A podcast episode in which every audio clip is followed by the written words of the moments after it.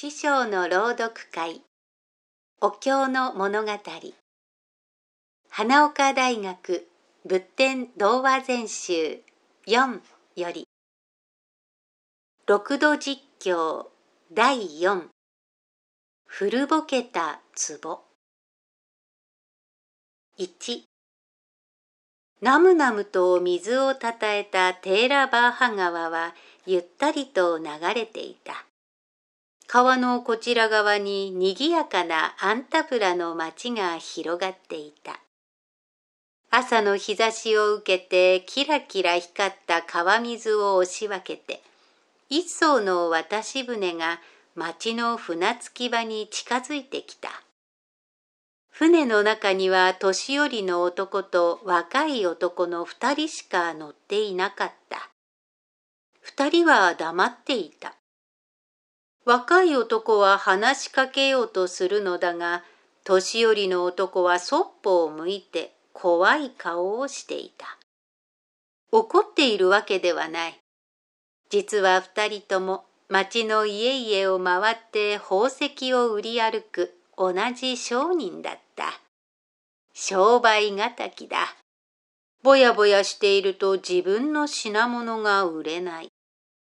年寄りの男はひどくそれが気になって、若い男と話す気になれないだけだった。船が着いた。着くなり年寄りの男は慌てて飛び降りた。後をもみないで駆け出した。若い男がゆっくり船から降りた時には、もう町の中へ消えてしまっていた。2アンタブラの町外れに貧しいおばあとその孫の小さな女の子が住んでいた。昔は大金持ちだったが、女の子の夫やおっかあが死んでからガタガタっと落ちぶれ、今は人の家に雇われて細々と暮らしていた。その家へ年寄りの宝石売りがやってきたのは昼過ぎだった。明るい縁先に宝石箱を広げてみせた。箱の中の宝石は一つ一つ七色に光り、まばゆいばかりだった。女の子は、まあと言ったきり、息を飲んで目を見張った。こんなきれいなものを見るのは初めてだった。思わず、一番小さいのでいいから、買ってほしいわ。とそっとつぶやいた。買えと無理を言っているのではない。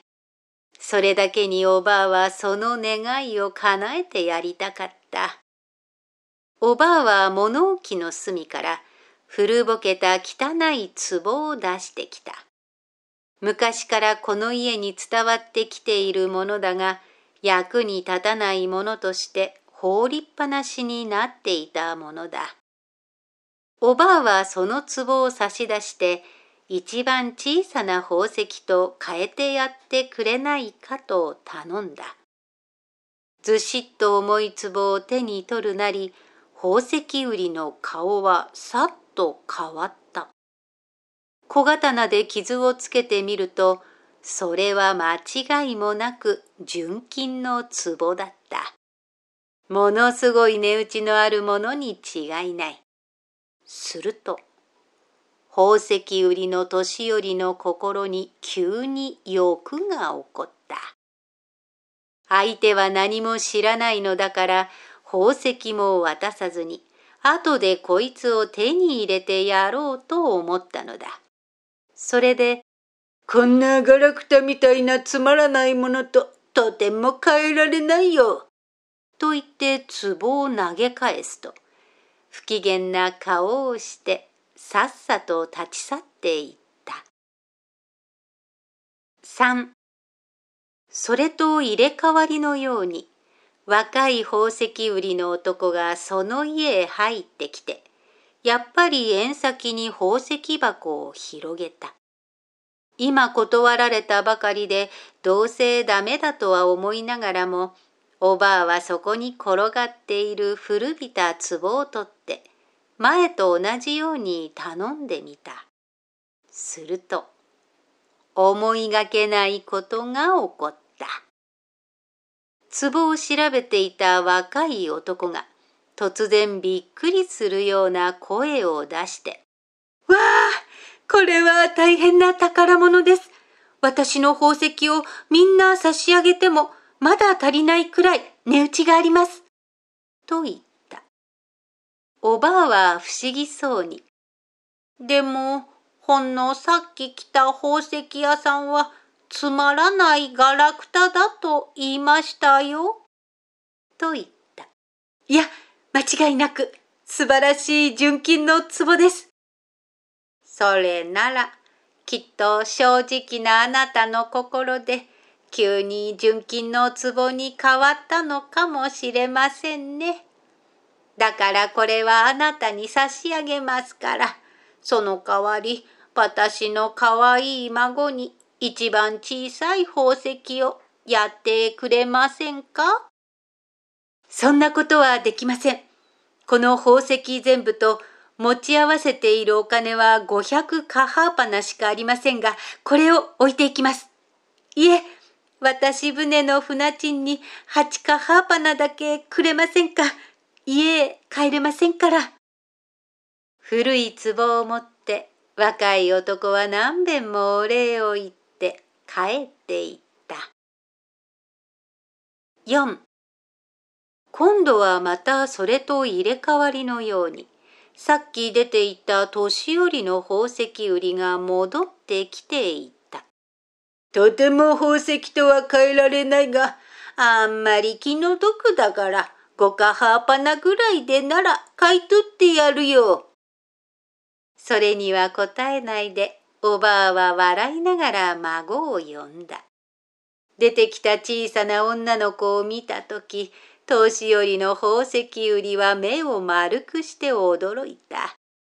女の子のかわいい指にも腕にも耳にも頭にも大きな宝石がチカチカと輝き、おとぎ話のお姫様のようにきれいだったからだ。